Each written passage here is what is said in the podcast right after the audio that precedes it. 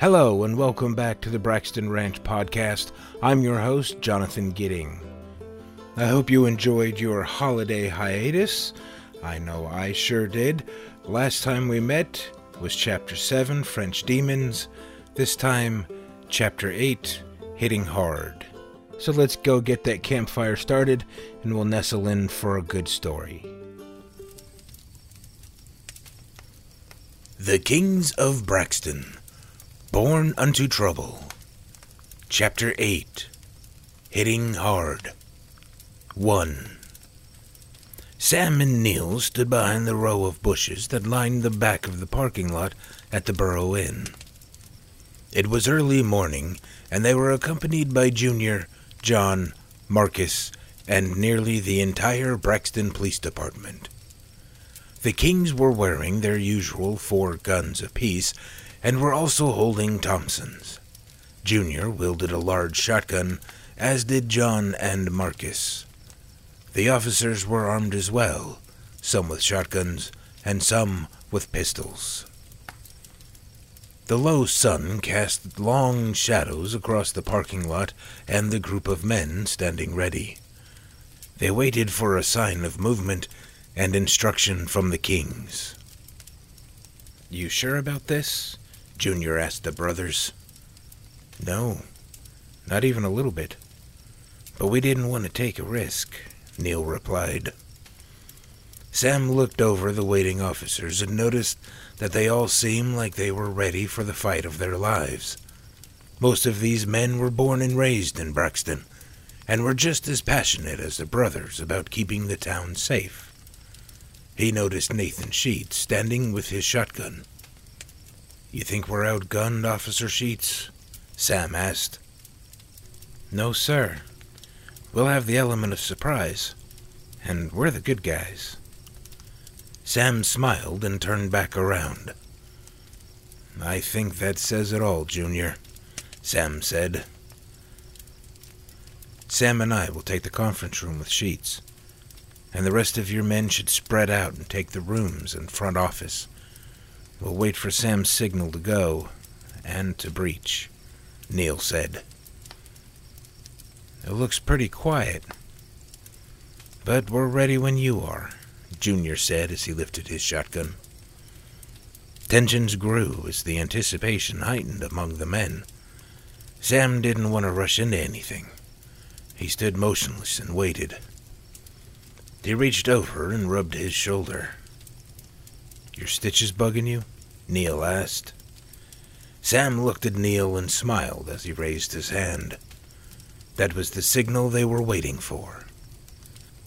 The group of men crossed over the bushes, through the parking lot, and went to their spots as quietly as possible. Once in position, they waited for the second signal from Sam, who raised his hand once again. With thunderous screams, the men breached the doors. Sam and Neil kicked open the double doors to the conference hall and ran in with guns raised and ready. They stopped and looked around with guns still raised. The room was empty. Sam turned to Neil and lowered his weapon. The two looked at each other for a moment, then ran out of the door and looked around. They saw the officers coming out of the rooms confused and looking to them for answers.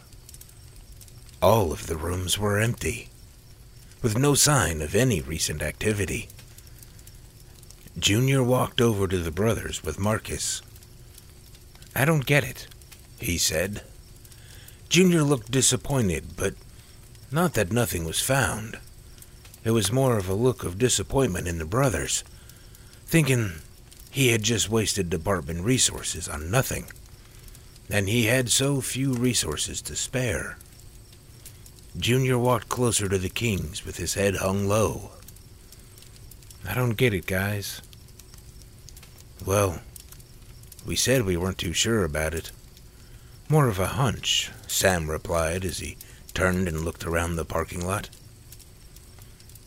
It just made sense to us they would be here, Neil began.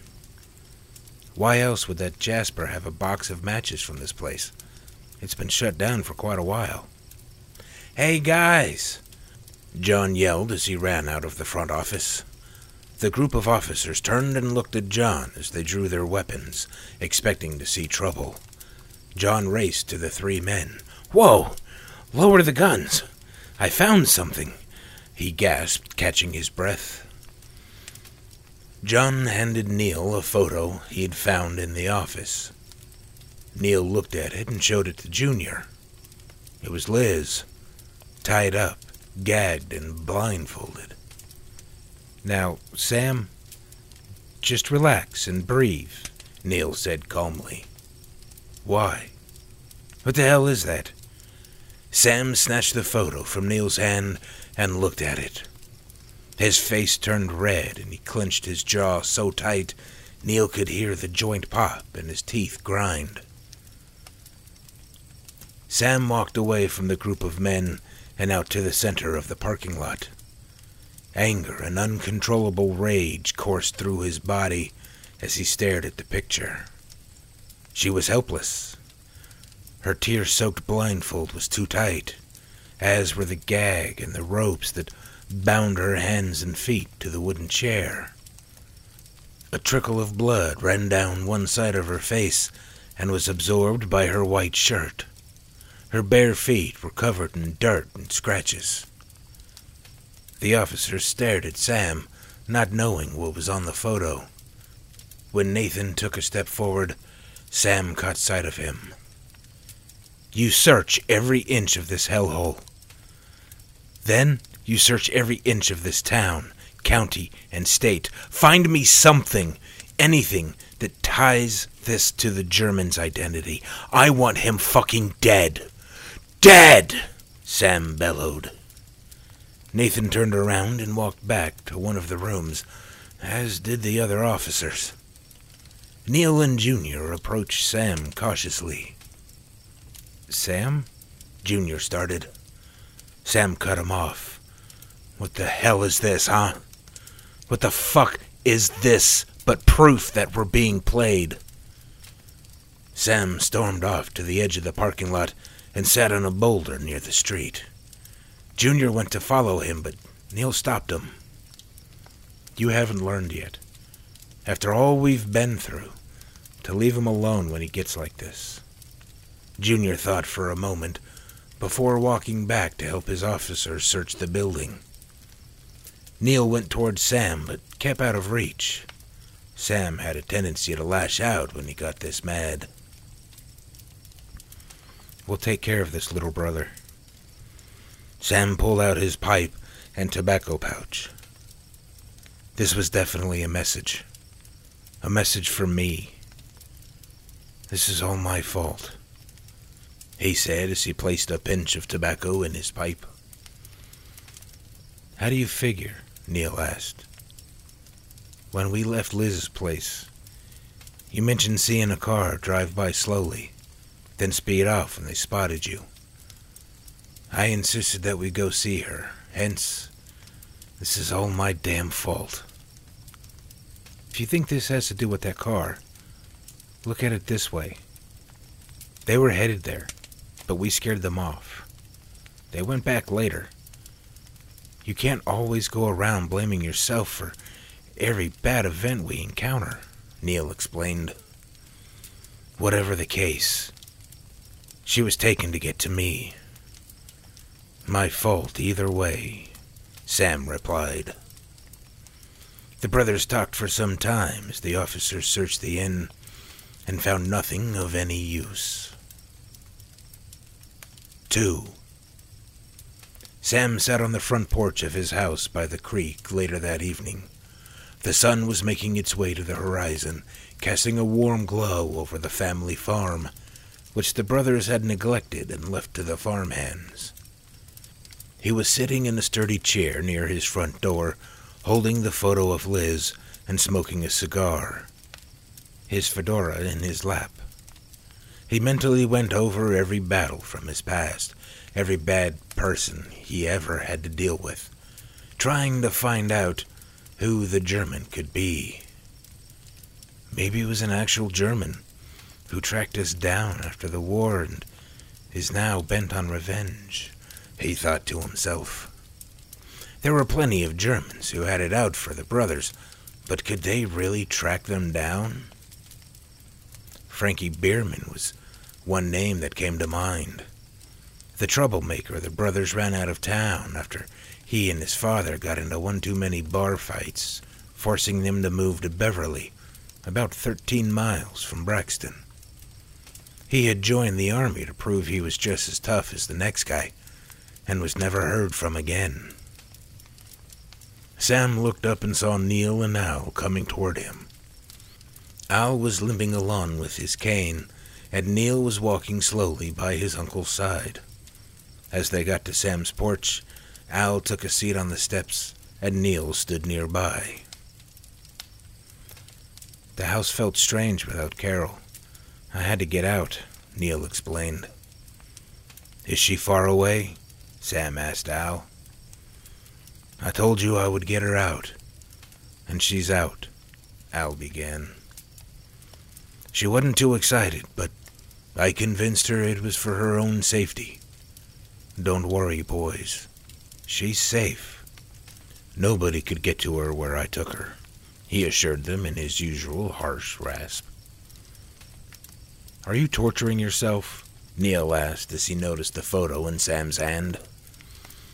I was just thinking that this German knows us. So I was trying to think of everyone in our past who might want revenge, Sam replied. That's a lot of people, little brother. If that's your line of thinking, it's gonna be hard to narrow it down. People we put away, kin of people we killed, the list is too long, Neil said. Frankie Bierman, Sam muttered.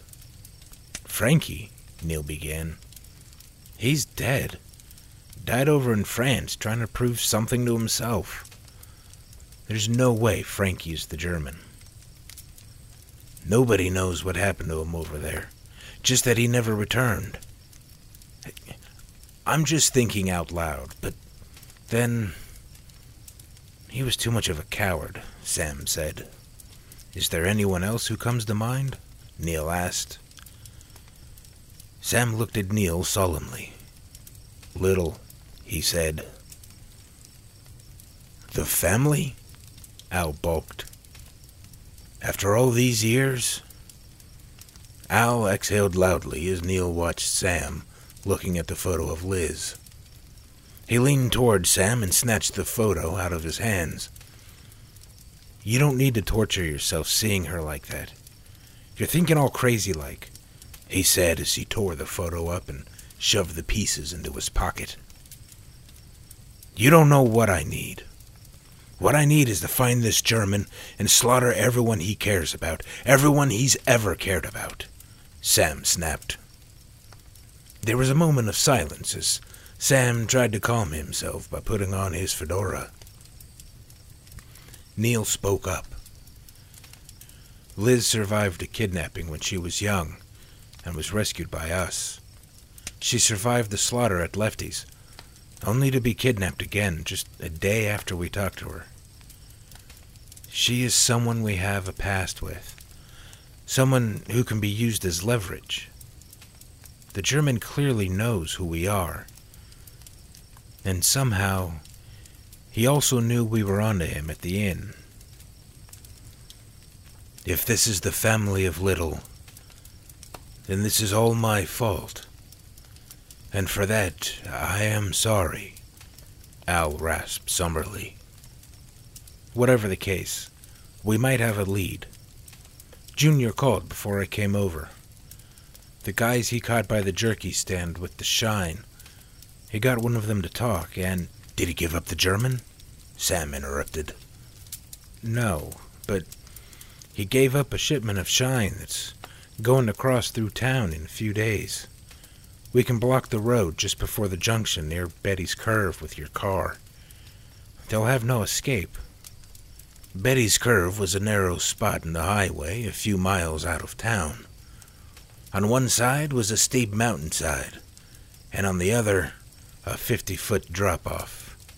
It was called Betty's Curve because many years ago Betty Hilliard went over the cliff in her wagon. Shortly after that, the road was paved and the guardrail was installed. It was the perfect place for the brothers to block the delivery. Do we trust this guy? Sam asked. Well, Junior said he had to beat it out of him. Sam adjusted his fedora as he stood. Neil helped Al up from the seat on the step. You boys need to be mindful of another trap. If you block the road with your car, you will be blocked in as well, Al cautioned. We'll take the necessary precautions. We'll plan for this to be a trap, and that way we will have the upper hand, Neil began. But we will not take my car. I would rather not get any more bullet holes in it, he said, looking at Neil. Sam went inside as Neil and Al slowly crossed the field toward the main house. All those years ago, I said I would take care of any family that came to avenge Little. I might have failed you boys, Al remarked. If it is them, then it's not your fault. Sam and I can take care of it. We killed him, and we'll kill anyone who comes looking for vengeance. Neil watched Al for a moment before continuing. How do we get through to Sam? Since the time that boy could walk, he was always running off to be alone. After your parents died, I thought he would be more open to me. I thought I would get closer to him and learn to figure out his patterns and his thoughts. But I was wrong. Al coughed and wiped his mouth.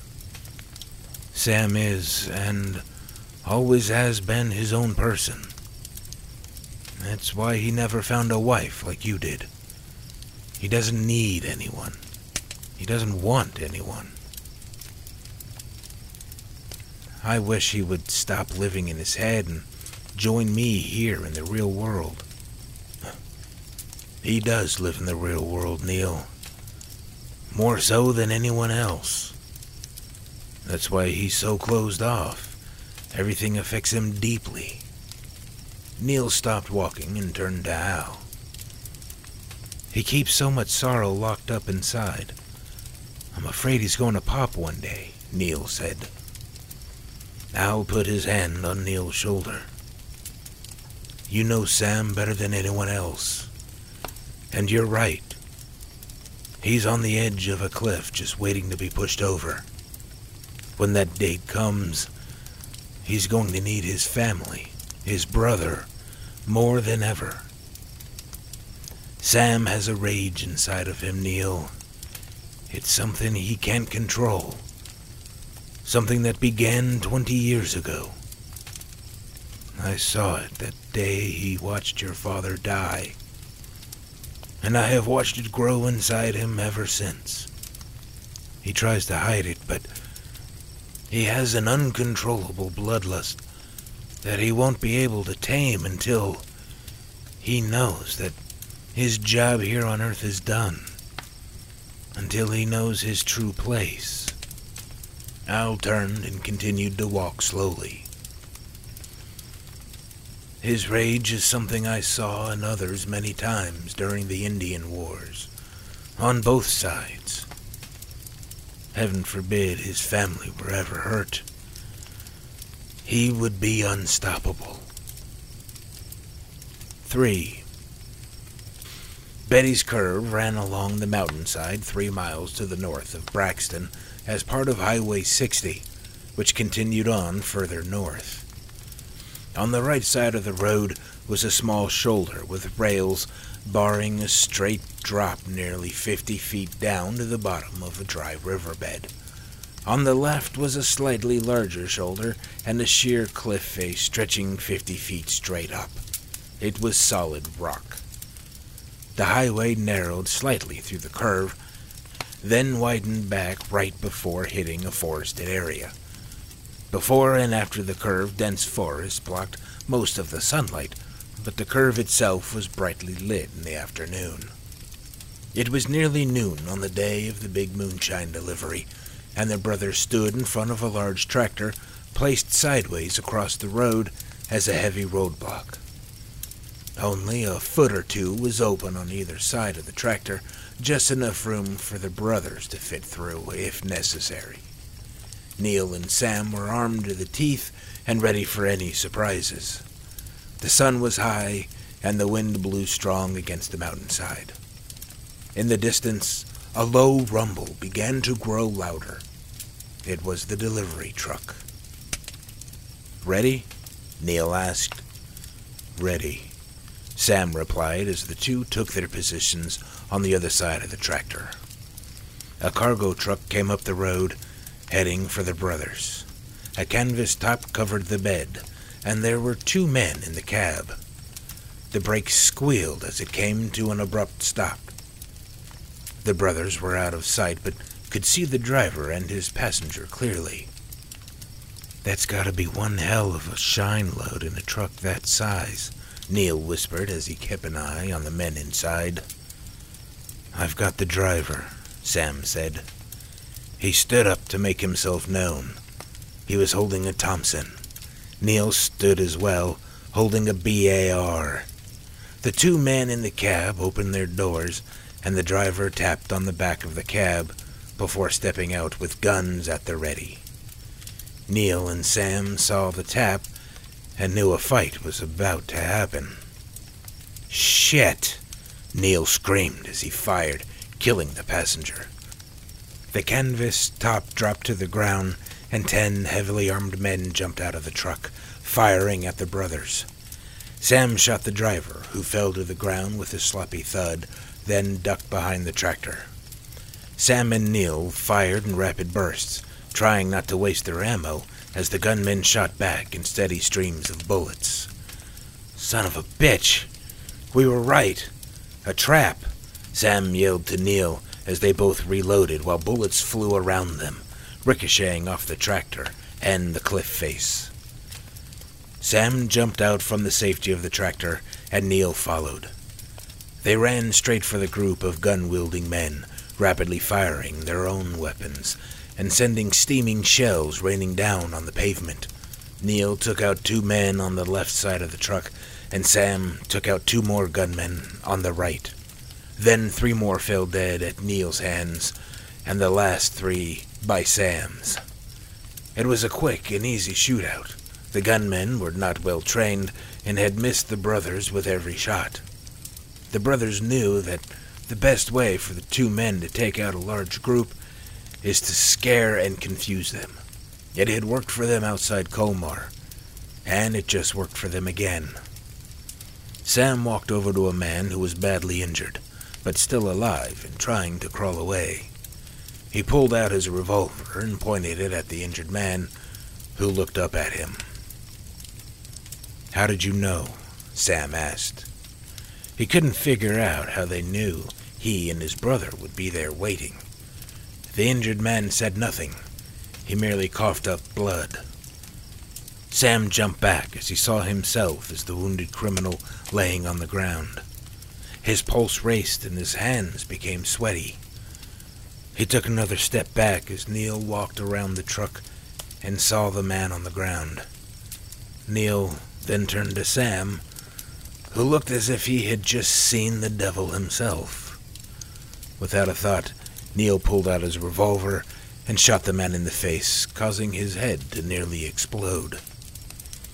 Sam gasped and snapped out of his vision. He looked at Neil as he put his revolver back in its holster, then lowered his head and removed his fedora. He looked around for a moment before walking over to the tractor, where he took a seat on one of the front wheels. Neil stood by the truck and watched Sam wipe his face with the sleeve of his jacket. Are you okay, little brother? This was a trap, Sam said. Yes, Neil said, confused. You don't get it.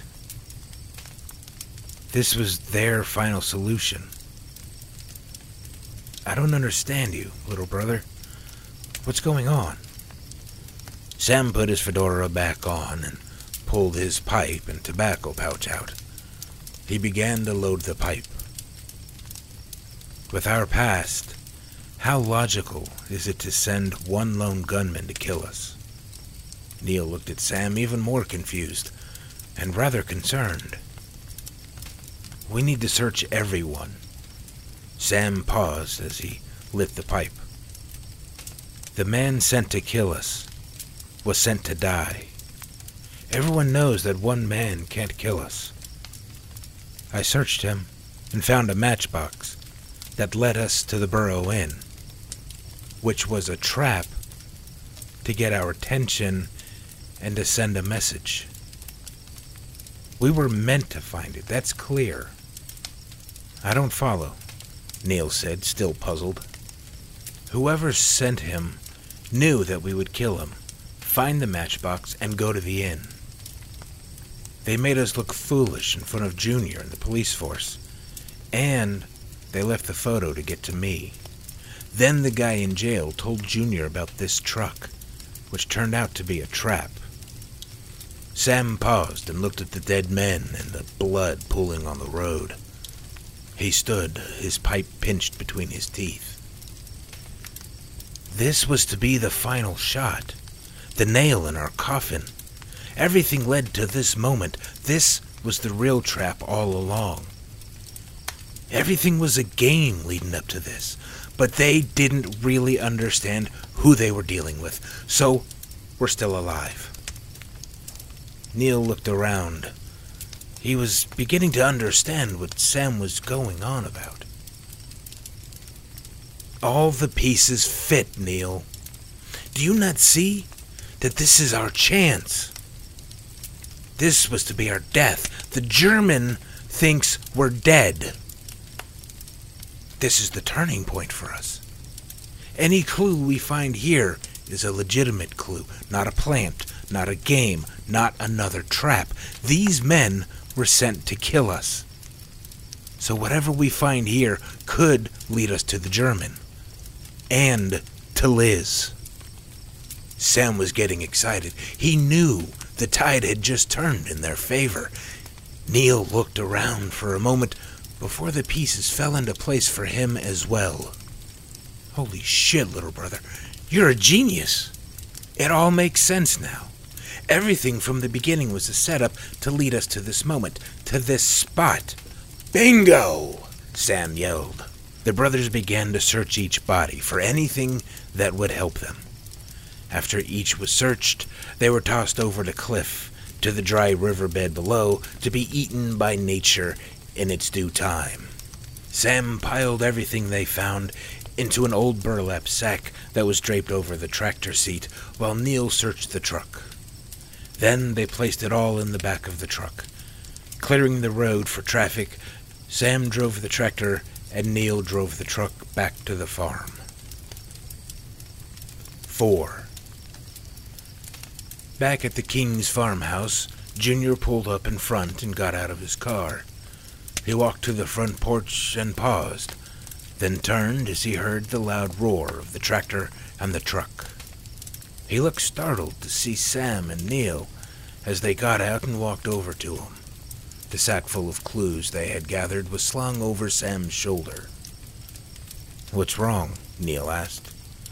Nothing. I I just thought you'd still be out with the shine. Uh, I I came by to see if Al uh, was in. Junior stammered. Something was off. The truck was a trap. We need to speak with the guy who gave you the information.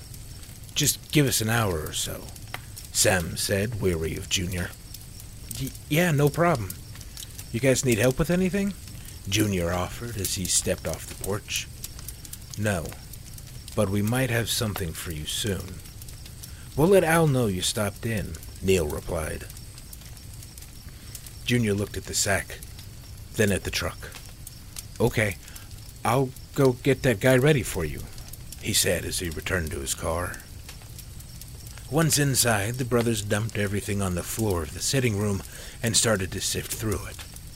There were wallets and cash and weapons and maps from the truck.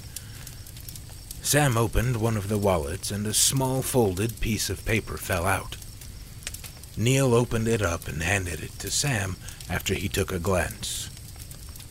Address, Neil said. Sam took the paper and set it on a nearby side table.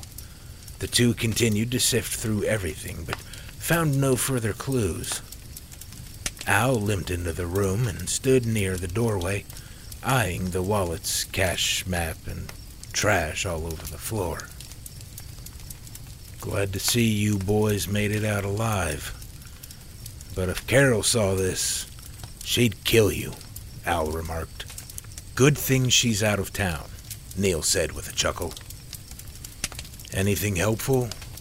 Al asked. It was a trap. It was meant to be our death, Sam answered. Do they know you're alive? Al asked. Nobody knows but you and Junior. He came by looking for you, Neil said to Al. Why? I don't know. But we're going to talk to the guy who gave Junior the information about the truck. And we found an address, Neil said. Al stood for a moment, thinking over all the possibilities. Then looked like he was about to say something. What is it? Sam asked as he stood. Get over there now. Talk to him before they get to him, Al insisted hurriedly. Sam grabbed the address off the table, and he and Neil left the house without questioning Al. When Al said something, the boys listened. He was never wrong about anything. 5. The Braxton jail was a small building with only three cells. In the front of the building was a small office with one door that led to the cells, one door that led to the locker room, and one that led to Junior's office. Sam and Neil walked into the building where they saw John standing behind the clerk's desk. Junior's been waiting for you. There's been a problem. Follow me, he's in the back, John said. The brothers followed John to the door leading to the cells. As they walked in, a nauseous wave of the smell of sweat, urine, and vomit hit them. The three cells were separated from each other by a brick wall, and the guy they were after was in the last cell. As they walked to the back, Sam glanced into the second cell, which held the man who hadn't squealed. This man gave Sam a look of fear and almost a warning of some sort that Sam couldn't quite figure out. At the last cell, they saw the body of the inmate face down on the floor, and Junior was standing over him. The inmate's skin had a slight blue color to it. Neil and Sam looked at each other briefly before Neil stepped into the cell with Junior. Sam leaned back to look again into the other man's cell, where now the prisoner was up against the back wall, still looking frightened. He had something to say, but wouldn't. How could this happen, Junior? Neil asked. Junior looked at Neil, concerned, like he didn't know what to say. I don't know. I. I don't see how anyone could get in here. This place is staffed all day. I've been here all morning. Nobody came, nobody went out. No way somebody got by me, John reported. Sam continued to stare at the man in the next cell, hoping to get some sort of answer from him. But he wasn't trying to communicate anything to Sam. He was clearly scared enough to keep whatever he knew to himself. Realizing he wouldn't get any answers from the man, Sam turned and walked out of the jailhouse. Neil watched Sam walk away, but stayed. He looked around the cell for any signs that might lead to an answer but saw nothing. John walked out after Sam. Once out in the front office, Sam stopped and turned to John. Explanation? Sam snapped. I'm sorry, Sam. I just don't got one. I'm telling you, there's no way somebody got past me, John protested. John felt awful for what had happened, but mostly for letting Sam and Neil down. I believe you, John. You have always been an honest man, but somehow somebody got to him before we could. Somebody who knew we. Sam stopped abruptly. What is it? John asked. Sam looked toward the back, then turned and left the jailhouse without another word. Neil came out just in time to see Sam leaving. Where's he going? he asked John, who only shrugged. Neil followed his brother. 6. Mayor Hartford sat at his office desk on the phone. Steve was in a wooden chair next to the desk, and Jake and Al sat in front of the desk. There was silence while the mayor listened to Sam on the other end of the phone. Well, it's hard all around. Don't hold it against him. I'm sure he's doing what he can. The mayor paused. Okay. Thanks for the update. We'll talk soon. The mayor hung up the phone and leaned back in his seat. There was silence as the men waited for the mayor to say something. After a few moments' reflection, the mayor explained what had happened at the jailhouse. Things are getting out of hand here, he said. Ha! So the mighty kings are failing, Jake said with a grin. No, the mayor snapped. Give them some time, Steve added. We seem to be running out of time, Steve. Things are getting worse. Businesses are shutting their doors. People are staying inside. People no longer stop here on their journeys. They just drive right on by. Did you really think they would have this wrapped up in a week? Steve asked Jake. The Kings are failing. They've had their shot, Jake yelled. Put your hatred behind you, Jake. This is bigger than you, the mayor shouted, chastising him. Jake stood and stormed out of the office in a tiff, and the mayor reached into his desk drawer, pulled out a bottle of shine, and poured himself a drink. Then offered some to Al, who declined. What does Junior have to say about this? Al asked. I haven't talked to him about this just yet, but overall, he's doing the best he can with what he has. People in town are frightened. Some businesses have closed down to prevent another slaughter like at Lefty's. Jake was right about that, Steve said as he poured himself a drink. Suddenly, the men heard gunfire outside the office. Al reached for his Colt M1911 and drew it rapidly as the mayor pulled his pistol from the top drawer of the desk. Steve backed himself against a wall. Does everyone have a gun? Steve asked, terrified. Nowadays, it's kinda needed, Al said as he forced himself to stand. Al walked to the window and pushed the curtain aside just enough to peek out. The mayor came up alongside Al at the window. You need to take it easy on that leg, old friend, the mayor said. Al ignored his comment and scanned the area outside. The gunfire continued in the distance and began to fade as if it was getting further away. Al returned his pistol to his holster and turned to the mayor. I've known you for a long time, Jackson. I know you trust me, and I trust my boys. Let them have this. They will find out everything and put a stop to this town's problem. You have to trust them, no matter what the outcome. The mayor returned to his desk and put his gun down next to the empty glass. That's what scares me, Al. The outcome. Thank you very much for joining me this week. I hope you enjoyed Chapter 8, Hitting Hard. Join me next week for Chapter 9, Finding a Name. If you like what you're hearing, please share this show with others. Also, if you're interested, you can hop over to Amazon.com and buy The Kings of Braxton Born Unto Trouble. And thank you very much for stopping by.